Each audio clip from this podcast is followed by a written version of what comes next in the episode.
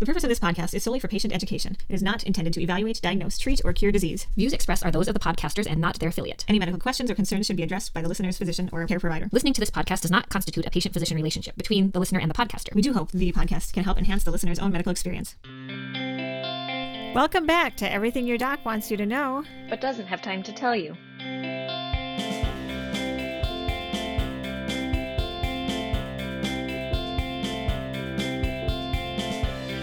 The purpose of this podcast is to educate and inform about health matters affecting adults. From latest research updates to tips on navigating the healthcare system and everything in between. I'm Kirsten. And I'm Lindsay. How's it going, Lindsay? Good, how are you? Good, good. It's good to be back, and hopefully we're we've said this before, but now really, hopefully we can get on a more consistent schedule, at least um, every few weeks, getting a new episode out. So um, we're looking forward to maybe a little more stability in what's going on here. I think so. It, it appears that way with the pandemic. Exactly. Yep. So, so today we've got a good topic. I think um, it's one that affects many people, and others might just have an interest in knowing more about it. So, we're going to talk about asthma. Right. So we'll kind of um, just talk about symptoms to to look for and um, things you can do to control and treatment options, and kind of go from there. Um, given that it's a again fairly common, uh, often affects um, individuals throughout their life, and we can dig into that a little bit. Right. So, what are the common symptoms um, that could trigger uh, you to think about the diagnosis of asthma in a patient? Yeah, so when I think about who might be coming in with asthma, um, you know, it's tricky because I think in the past we would have thought of, you know, kids can be diagnosed with asthma, young adults, but actually it can affect, it can be new in anyone during their lifespan. So I've had older patients too come in with these new symptoms and end up with a diagnosis of asthma. But in general, people are, I would say, most commonly diagnosed earlier in life. Um, and symptoms that I would be thinking about would be patients coming in complaining of cough, wheezing, shortness of breath, uh, chest tightness. Um, and typically with asthma, symptoms are not occurring all the time, all day long, but they tend to be intermittent or waking people up at night um, rather than happening all the time. Right. So I think they come on more uh, spontaneously and resolve um, and just aren't a constant. Exactly. Often there's certain triggers that kind of make an episode happen. Exactly. So, you know, going out in the cold, uh, being around animals, cats, things, uh, other allergens, um, exercise for many people can be a trigger. Pollen, some for some there are work exposures. Um, anything else that you think of, Lindsay? Uh, often we hear of a post-viral infection can be a trigger. Yeah. Perfumes, Perfumes, smoking. smoke, things like that. Right. Yep. So when somebody comes in with these symptoms, um, when do you start to think about testing, Lindsay? And what what do you start with as far as testing goes? Oh, so often I think I just use the the story uh, about their symptoms, and when they come on, I certainly look for other um, other things that go along with asthma, which are kind of um, atopy. Or so somebody who has asthma often has other allergic symptoms, so like eczema. Uh, or allergic rhinitis or nasal polyps. So I would do an exam to look for those things. And oftentimes exam is hard because people don't come in complaining of the symptoms at that very moment. So they can have a very clear and normal lung exam and we won't see it in the office. So um, sometimes you can get it to happen by asking uh, the the person you're seeing to kind of blow out as fast and hard as they can their air. So take a big deep breath in and blow out and as hard and fast as you can. And sometimes then you can get a wheeze, but oftentimes it'd be a completely normal exam. Yeah, yeah, that makes it a little challenging. And again, I think you know it's it's a fairly common thing, um, but it really does affect many people. So about 26 million in the United States. Um, and like I said, it can be any age. So it's something that we do have to think about. And so, as a patient, if you're, you know, if you've been um, healthy and then start to kind of develop these intermittent symptoms, either coughing, wheezing, or just feeling like your breathing is tight, it's it's important to get it checked out for sure. And the, I think when you go to your doctor, they need to to listen and look for. Sometimes we're kind of ruling out other causes that may have similar presentations. So um, we're ruling out heart failure or valve disease or other cardiac causes of shortness of breath. Um, and then listening to your lungs and do you have a different sound that we call crackles that suggests another diagnosis. Absolutely. And then um, next steps that I would think about would be uh, pulmonary testing and probably a chest x ray as well.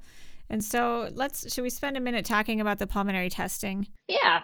All right. So typically, what we can do for asthma is called spirometry. Um, and what this is is they they measure different lung volumes and airflow as you breathe in and breathe out, and it gives us a picture of what's happening during the during the phases of breathing as you breathe in and breathe out. So in asthma, what happens that causes the wheezing is there's some airway collapse. And this is because of inflammation and kind of that allergic response to whatever is triggering the asthma. There's some airway collapse, and that leads to wheezing. And that also shows up as we watch people, like Lindsay said, as we watch people breathe out forcefully, that tends to trigger that airway collapse. And so we can see that um, on spirometry testing. Right. So somebody with asthma often has, it takes them a lot longer to exhale all their lung volume than somebody without. And that's because you're pushing against force that air out. Exactly. Yep. There's more resistance. And then there's um you know some medications that we can use while we're doing this testing to see if that improves with treatment. So we can do the testing with no medication and see what the person's baseline is. And then we can try it with dilators that help open up the airways, and that should result in improvement. And if we see enough improvement, then we can make the diagnosis of asthma just based on that alone. Oftentimes, just the plain spirometry um, you can even if you have asthma it can look very very normal. And so there's sometimes some things we have to do to provoke an obstruction or like an asthma exacerbation to to prove it i guess on the study. So you can do what's called methacholine challenge. So that's a an irritant that you inhale that will kind of provoke uh, the reactive airways. Exactly. And then we look at dosing, uh, what dose is required of methacholine to induce those asthma symptoms, and then again look at how, how well it responds to usual treatment. Certainly, because we're provoking symptoms, that's something that should only be done in a clinic that's equipped to handle it if somebody does go into a more severe asthma attack, too. Once we kind of know the diagnosis, and often before that, we've we've kind of started treatment. But um, maybe we can start with the different kind of stages, or I guess um, types of asthma. So the the first stage would be mild intermittent, which would mean um, less than two days of symptoms per week. So not having frequent symptoms, having nighttime symptoms less than twice per month and then mild mild persistent so now we're having uh, more symptoms they're a little more persistent than in my or than an intermittent asthma. Um, so in this situation, they're happening more than two days a week, but still not every day, and maybe three to four times a month at night. Then we get into moderate persistent, and so this is getting to be more serious asthma where patients are having daily symptoms and they're having nighttime symptoms more than once a week, but not every night in severe asthma, there are symptoms throughout the day, and then um, nighttime symptoms can be every single night. So that's kind of how we grade um, asthma, or at least how we've kind of looked at it historically in the past, and that also helps guide treatment. For the the intermittent asthma, when you are normal in between little triggered episodes, we give the short acting um, inhaled beta agonists. Yeah, and so that would be like albuterol or levalbuterol. Um, and those those are just bronchodilators that work eh, over quickly and they don't last particularly long, um, but they can be very effective in opening the airways up. And so, for people who are not having frequent symptoms, usually that's enough. Or if it's somebody who has just exercise induced asthma, they can use their inhaler before they exercise, and typically that'll provide adequate control of symptoms. Right. Um, and then if it's more uh, persistent asthma, we get into kind of daily regular treatment with the inhaled corticosteroid medication. Right. And so the steroids work by helping reduce that inflammation, the inflammatory process that's causing the bronchoconstriction um, or the constriction of the airways. And so steroids kind of help reverse that.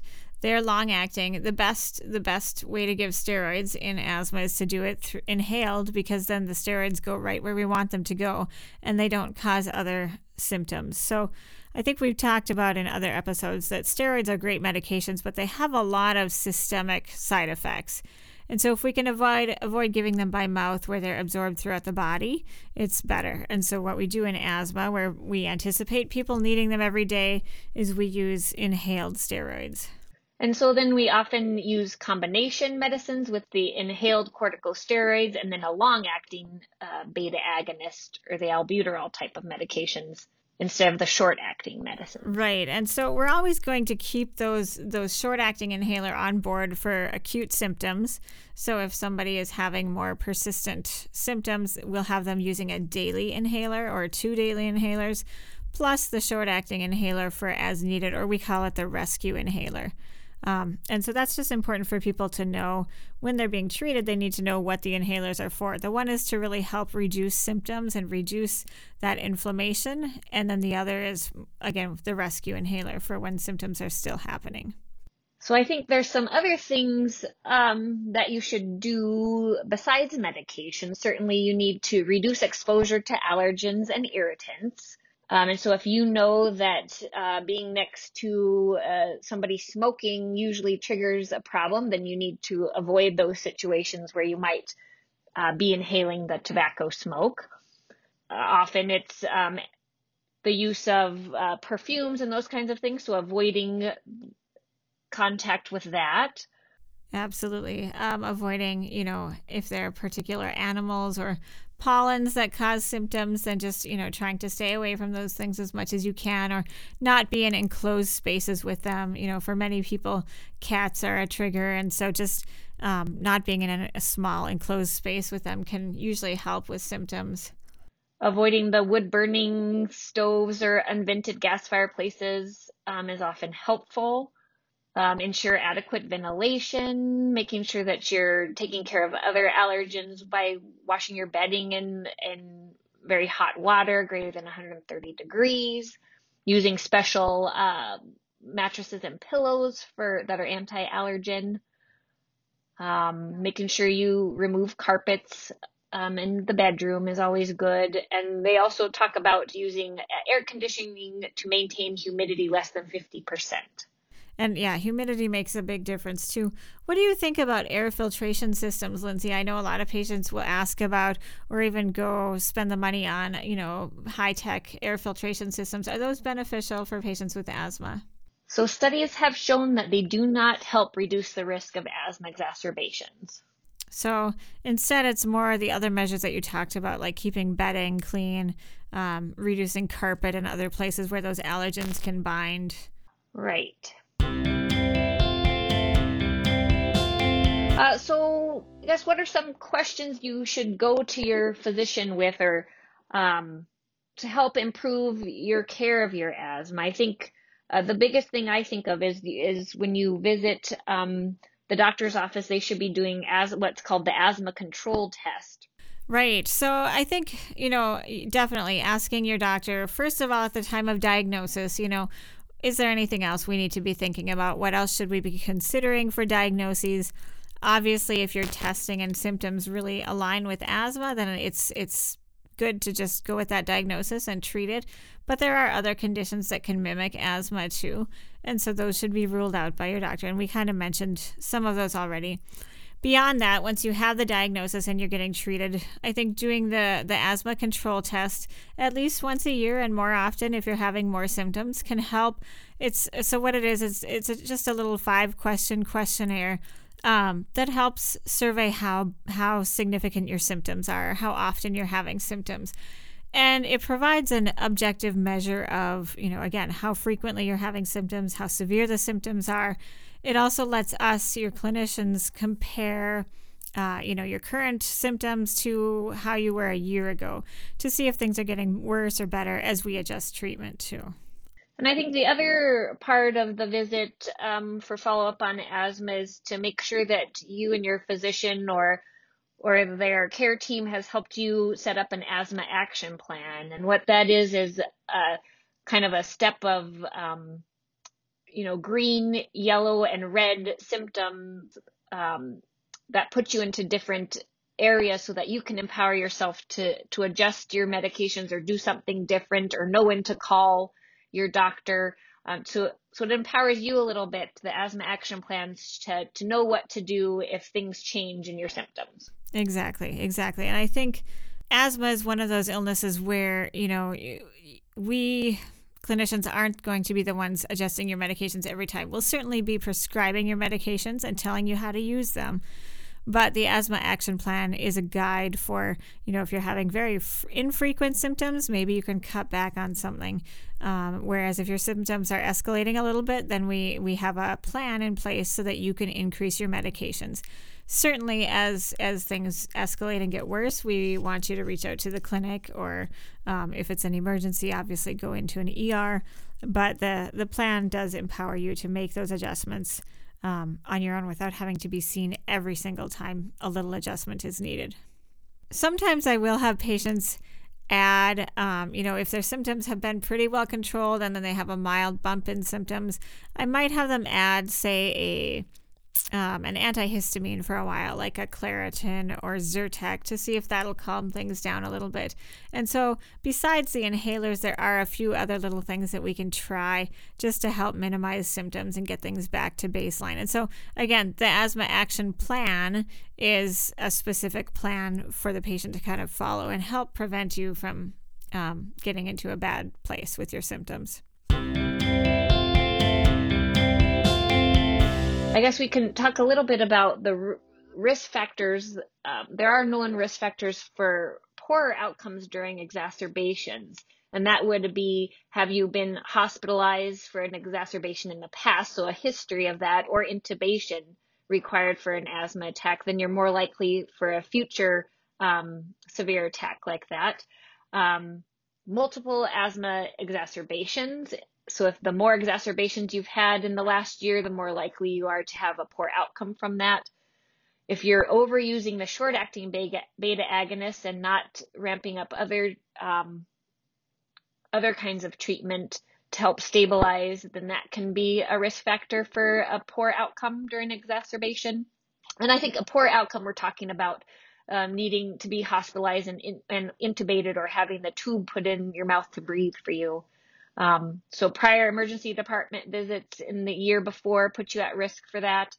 Not using or not adhering to your medications or the inhaled corticosteroids, having to to use um, the oral corticosteroids often for exacerbations put you at increased risk, and having food allergies or um, other kind of difficult, stressful things happening in your life actually put you at risk for for poorer outcomes during an exacerbation. Yeah, I I think um and of course just the the severity of your illness based on your spirometry, the the inhaling tests to see um, can demonstrate your risk as well. So more more severe disease there obviously is going to put you at higher risk for uh, more frequent complications.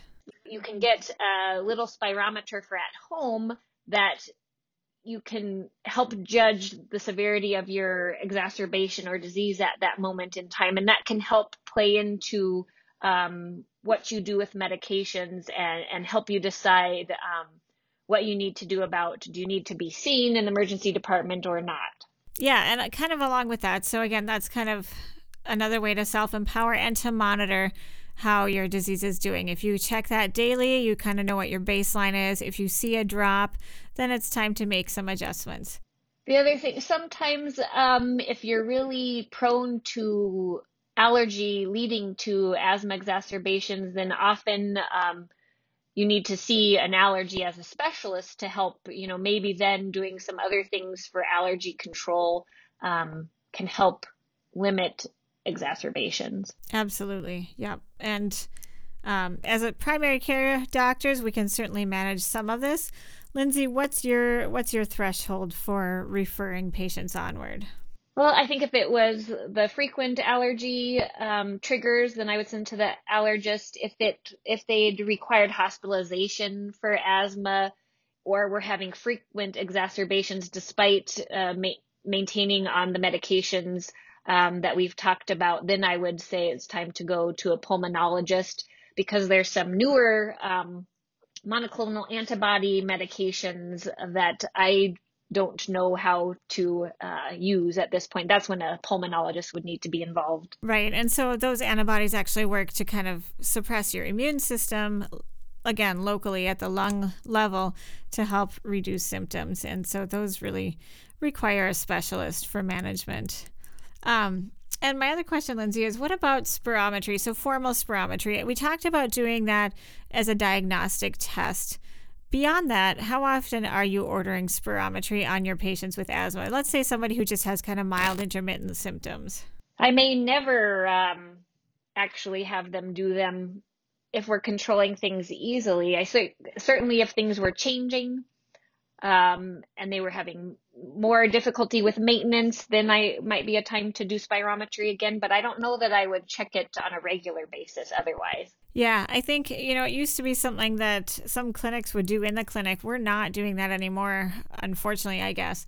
Um, but again, I think a lot of times we can manage just based on symptoms alone, unless patients are sick enough that they're seeing a specialist. And then, of course, they're doing those tests more frequently.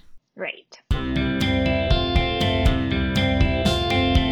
So we talked some about, um, you know, non-pharmacologic treatment just by reducing allergens, you know, keeping keeping things in your home and your sleeping area clean and minimize the allergens there. Um, I've read before too that vitamin D deficiency can result in poorer asthma control. Um, and so, you know, making sure that vitamin D levels are adequate can help.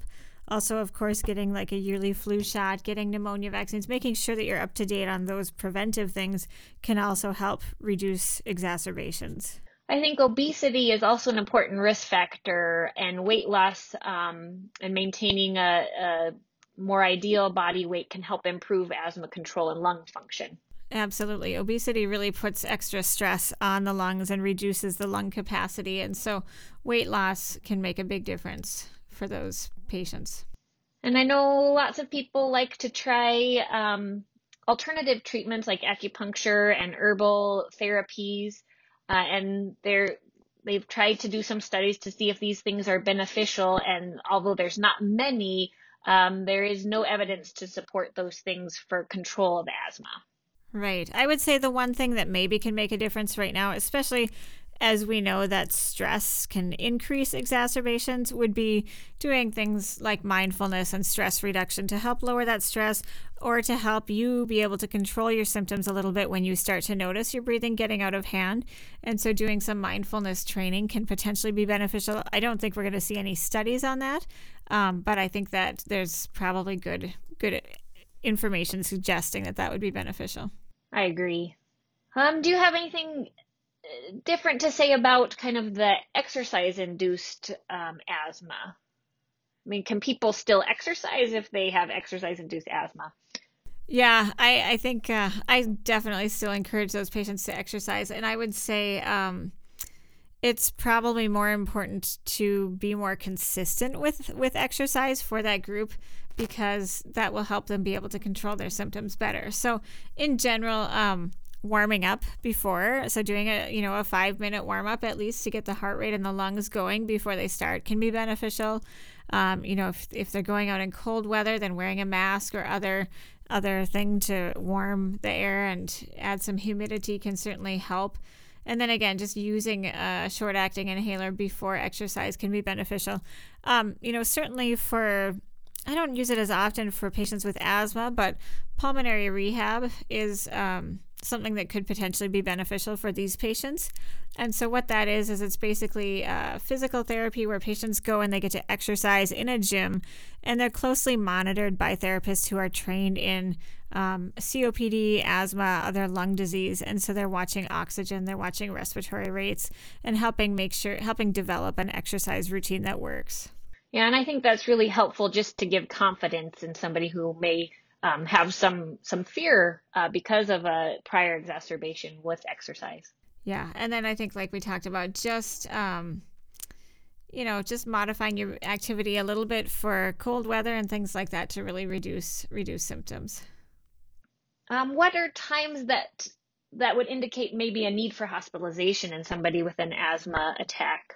Yeah, so I would say, you know, typically we're looking for a worsening. And so let's let's just take a minute and define what an attack is, right? Because we talked about what symptoms are and talked about how they're usually intermittent. So when we consider somebody to be having an asthma attack or an asthma exacerbation, they're having more frequent symptoms. Um, you know, waking up at night more, having symptoms throughout the day, maybe not getting as good a response to their inhalers as they normally would.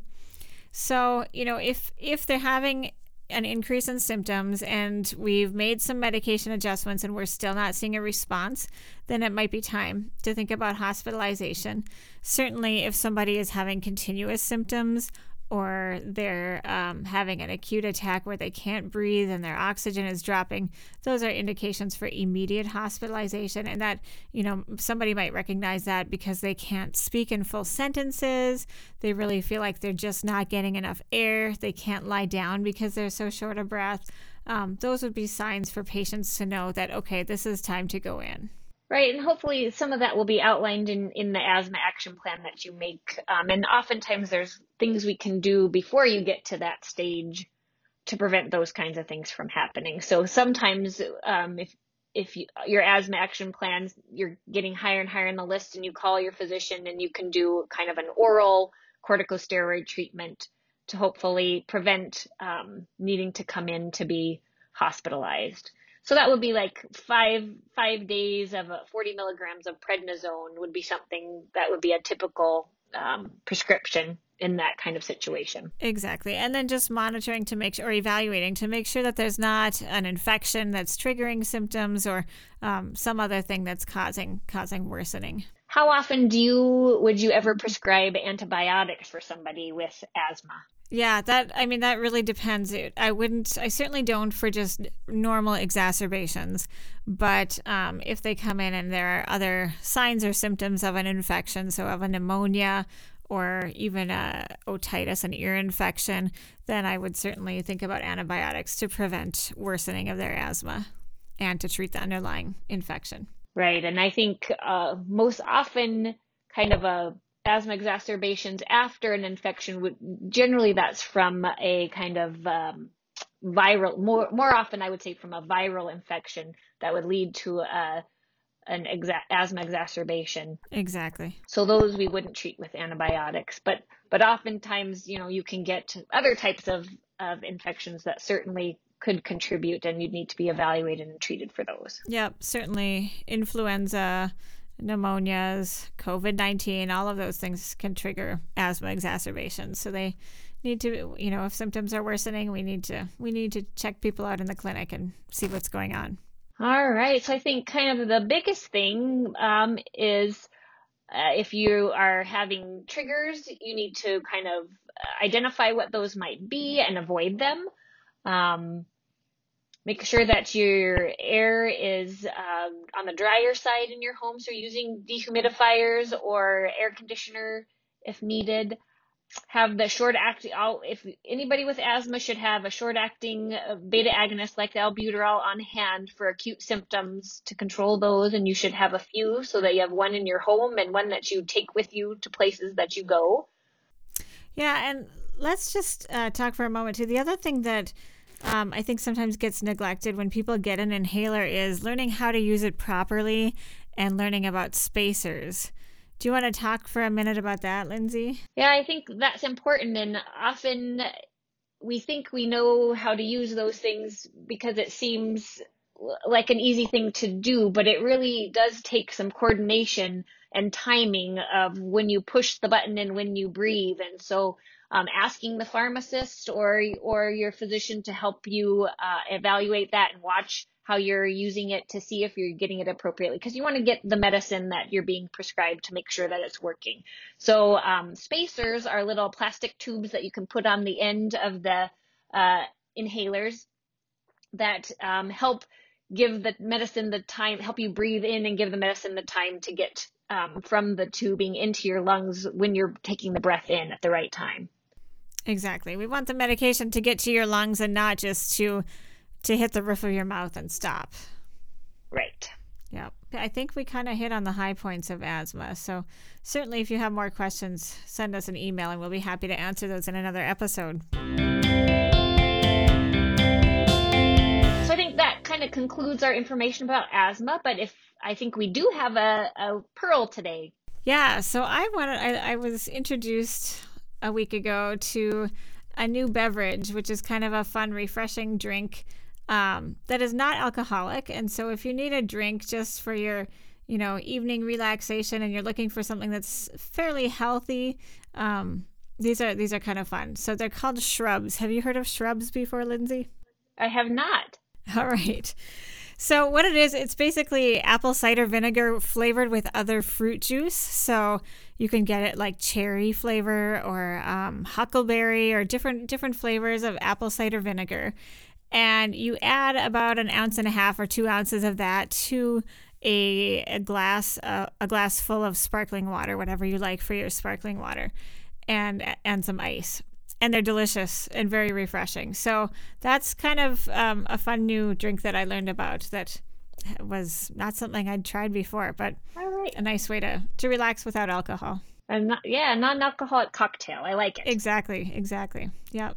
Especially because I think there probably is has been quite a bit more alcoholic consumption during our pandemic here. Absolutely. And I think the more the more we learn about alcohol, I, I was talking with my brother who's a cardiologist and there you know, there there are a lot of toxicities to alcohol. It's hard on the heart. We already know it's hard on the liver.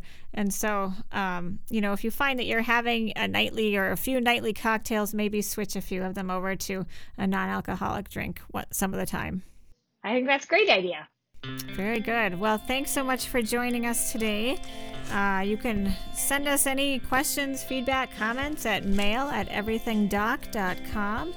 Find us on Twitter and Facebook. And please uh, write write and ask us questions, information that you'd want us to, a topic you'd want us to talk about. Um, rate us on any of your um, podcasting platforms that helps us get the word out there. Share us, share us with your family and friends. We appreciate it. Uh, have a good day. Thanks so much for listening. Bye bye. Bye.